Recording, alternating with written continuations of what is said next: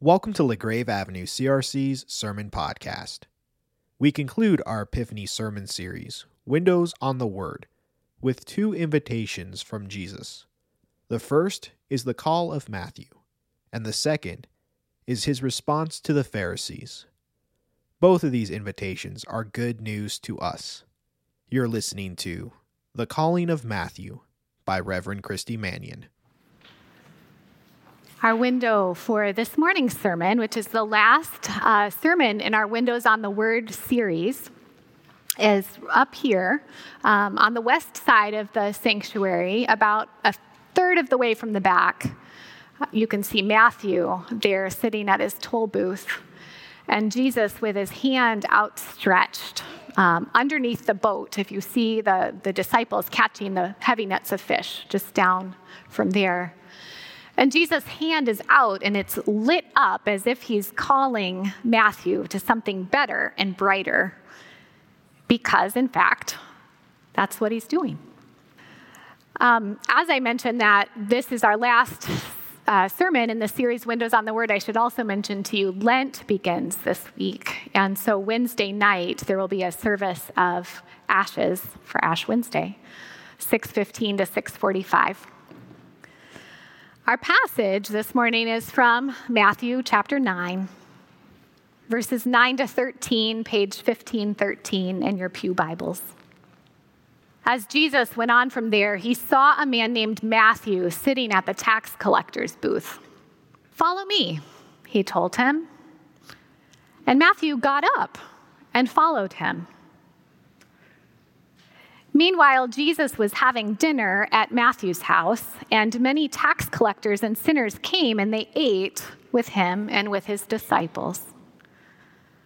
When the Pharisees saw this, they asked the disciples, "Why does your teacher eat with tax collectors and sinners?" On hearing this, Jesus said, "It is not the healthy who need a doctor, but the sick. But go and learn what this means. I desire mercy, not sacrifice. For I have not come to call the righteous, but sinners."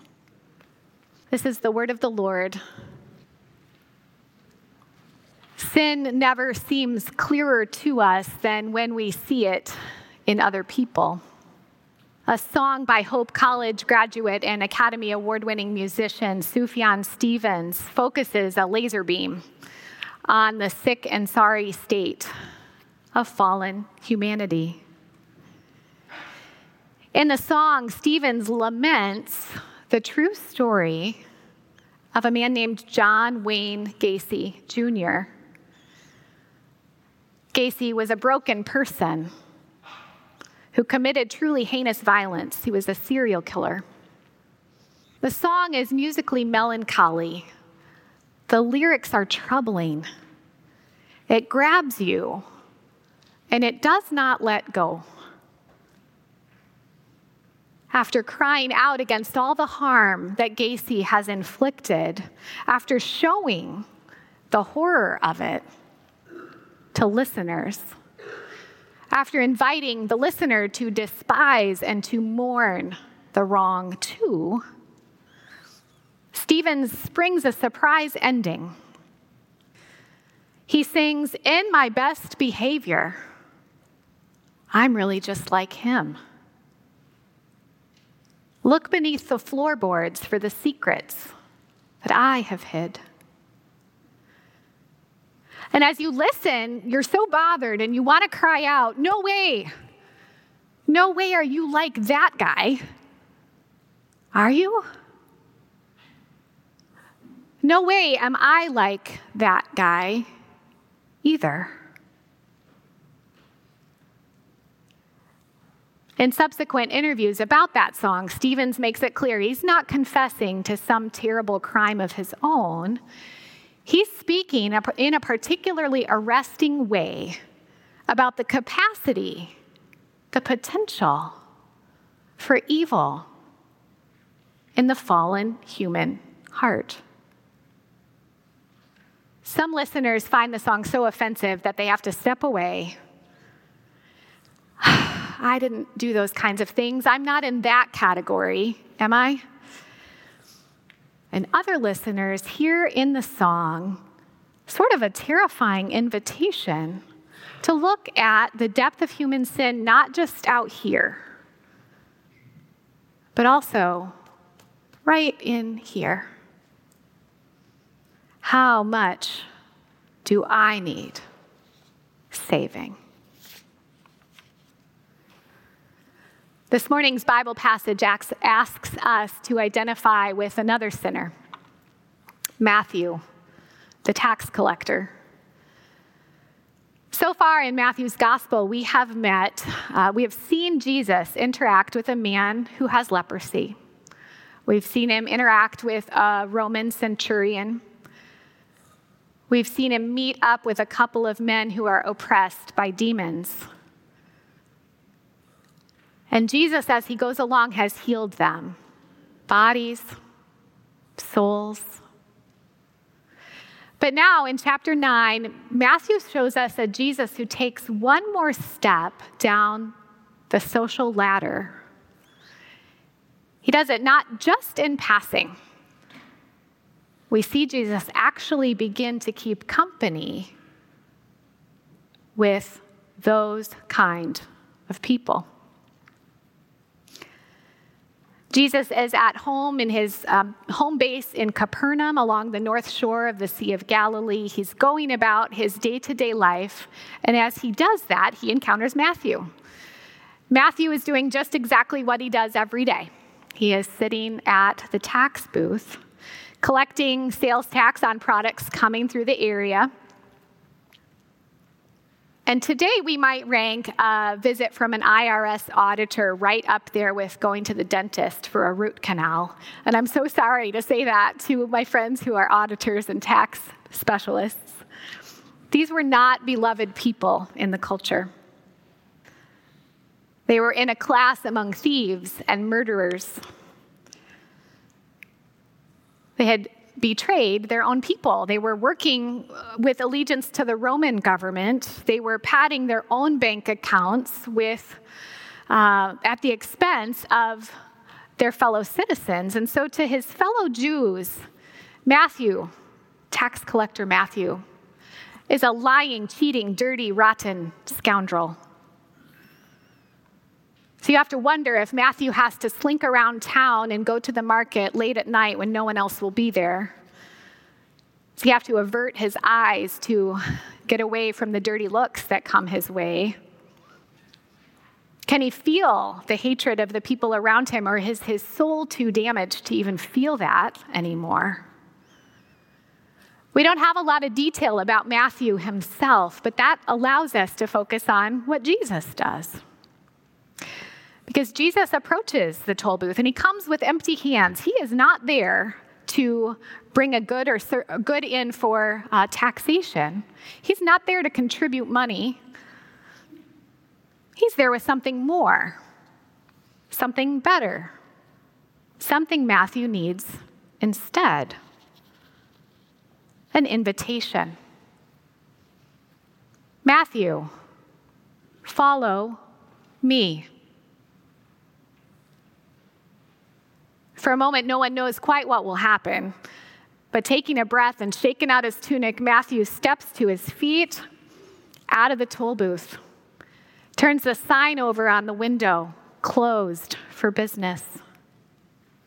Steps away from the life that he has known to keep company with Jesus. And I say that deliberately because the next thing you know, Matthew is hosting a meal in his house, and he's invited all of his friends, outcasts too, into the company of Jesus as well. And for a little while, things were going along all right. But then the Pharisees notice. How could any rabbi worth calling by that name put up with people like this? So one of the Pharisees comes up to Peter, steps up next to him and says, you know, I really think, I really think your disciples, you and the other disciples would be so much better off if you could learn at the feet of someone else I'm not so sure that Jesus' moral compass is functioning. Didn't his synagogue leader teach him Psalm one, that we don't walk in the way of the wicked or stand in the way of sinners? We don't sit in the seat of mockers? Doesn't he know one bad apple spoils the whole bunch? Anybody with strong moral sensibilities could be offended that someone who is teaching and preaching and coming healing in the name of the holy God of Israel would allow himself to drag God's holy reputation down here. But the whole point of the story, whole point of the story in our window, the whole point of the story of these few verses in the Gospel of Matthew is that Jesus calls those afflicted with the sickness of sin. Jesus invites the wounded, the hurt, those who are totally incapable on their own of beating back the illness of sin. Those who are healthy don't need a physician, he says. It's what he came to be and do. I didn't come to call the righteous, I came to call sinners. In a letter to his friend and fellow theologian George Spalatin, Martin Luther wrote this: "Beware of ever desiring in yourself such purity that you do not want to seem to yourself to be a sinner, because Christ dwells only in sinners." So I have a question. Are you Matthew? Am I?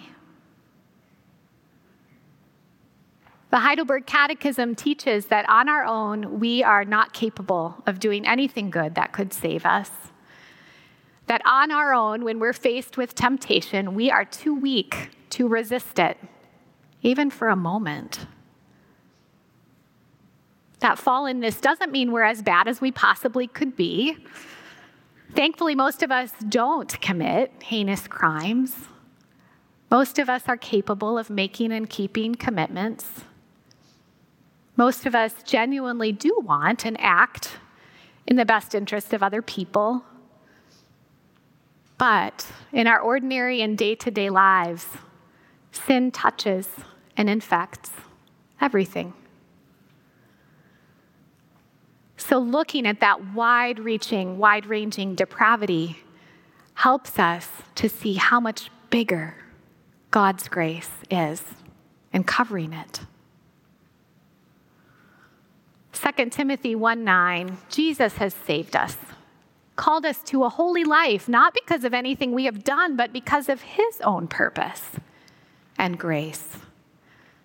This grace was given to us in Christ Jesus before the beginning of time. And so when Jesus calls Matthew, the tax collector, to follow him, it is grace. When Matthew is enabled to rise to his feet and step out of the booth, it is grace. Matthew truly has a mini resurrection of sorts that day. The same word that refers to his rising to his feet can also refer to rising from the dead. And so right here and right now, Matthew rises to a new life. And in that life of relationship to Jesus, outcasts are received. Broken people are made whole. Sinners aren't made nicer, they're made new. What the Pharisees couldn't understand is that when Matthew introduces Jesus, the Holy Son of God, to his outcast friends, proximity to them doesn't diminish or contaminate Jesus. It cleanses and elevates them. As a young college student, I was invited to attend a very nice dinner with another student or two, a couple of professors, some influential Christian writers and editors. Lauren Winner was among the group, uh, Andy Crouch, John Wilson. So we went out to a nice restaurant, and we could all fit around one table, so it was a pretty small group. I had no idea what I was doing there. I had no cultural capital to belong at this table. I was not published. I could hardly follow the dinner conversation, much less contribute to it. I didn't even look like I belonged there. When the waiter came around to pour the wine, I had to say, "No, thank you, I'm not old enough."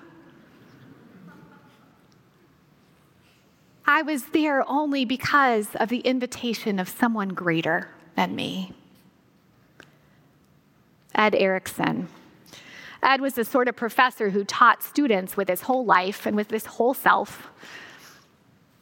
And he did it for a long time, so he might not even remember that dinner, but I do, because that invitation lifted me up. It gave me a window in how, into how other people who loved God and loved words might shape their lives. It invited me to wonder about my own life, the things that I loved, how that life might take shape.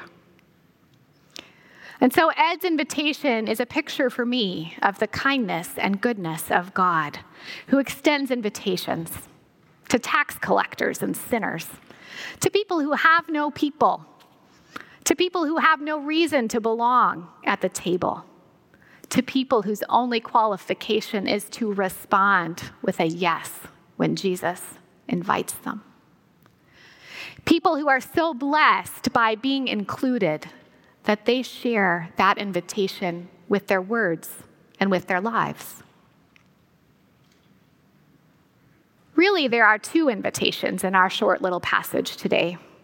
Jesus' call to Matthew, which is clear, and Jesus' less obvious invitation to the Pharisees. Jesus tells the Pharisees, "Go and learn what this means. I desire mercy, not sacrifice." So Jesus lifts that small phrase out of the book of Hosea, and he holds it up to the light as an interpretive lens for the Old Testament law and prophets. Jesus isn't saying that keeping the law is a bad thing. Keeping the law simply can't go deep enough to the root of the problem. If the lawkeeper's heart and mindset go against the core of God's covenant-keeping mercy, the Pharisees, serious law-abiding folks, have missed the forest for the trees. And so the Pharisees need to see that they too need healing. They too need a doctor. They too are among those who are sick. They too depend on an invitation. So Jesus says to them, "Go and learn. Learn from me through your first language of the Scriptures. See the law and the prophets that you cherish teaching about the heart of God. Hear your need for me again, for the first time." Because, of course, both Matthew and the Pharisees need Jesus. The call of Matthew is such good news for all of us, because in that window, in this story, we see if Jesus could call that guy, well, Jesus could call anybody, even me. So when you feel the weight of sins, past and present, Jesus comes to you and says, "Follow me. I have a better life for you, and I will make you new." And Jesus' word of instruction to the Pharisees is a moment of reckoning for anyone who might have a short memory about human condition apart from the saving grace of God. Do you remember how much you need me? Do you know my heart? I'll call you into a new life, too. Some of us are Matthew. Jesus summons us to rise and follow him in a new life, a life that asks us to leave small things and big things behind and turn around. Follow him.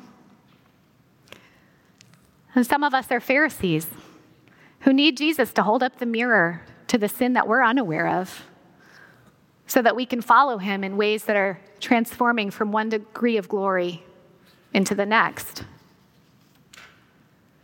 Because Jesus invites Matthew and Pharisees, all sinners, to join him around his table at the wedding feast in the new creation. In his book, The Ragamuffin Gospel, Brendan Manning writes this: because salvation is by grace through faith, I believe that among the countless number of people standing in front of the throne and in front of the Lamb, dressed in white robes, holding palms in their hands, I shall see the prostitute from the Kit Kat Ranch in Carson City, Nevada, who tearfully told me that she could find no other work to support her two-year-old son. I shall see the woman who had an abortion and is haunted by guilt and remorse, but did the best she could, faced with grueling alternatives. The businessman besieged by debt who sold his integrity in a series of desperate transactions. The insecure pastor, addicted to being liked, who didn't challenge the people from the pulpit and longed for unconditional love. But how will they all be there, we ask? And then the voice says, they've washed their robes and have made them white in the blood of the Lamb. There they are. There we are, the multitude who so wanted to be faithful, who at times got defeated and soiled by life and bested by trials, wearing the bloodied garments of life's tribulations, but through it all, clung to faith. So when you come into this church and you look up at that picture of Matthew with Jesus, you can say to yourself, Jesus calls me. Jesus is inviting me every day into the new life that he came to bring all of us. Thanks be to God. Lord, you are too good to leave us the way that you found us. And so um, for our whole lives, you are working on making in us, uh, making us new, making us a better reflection of Jesus.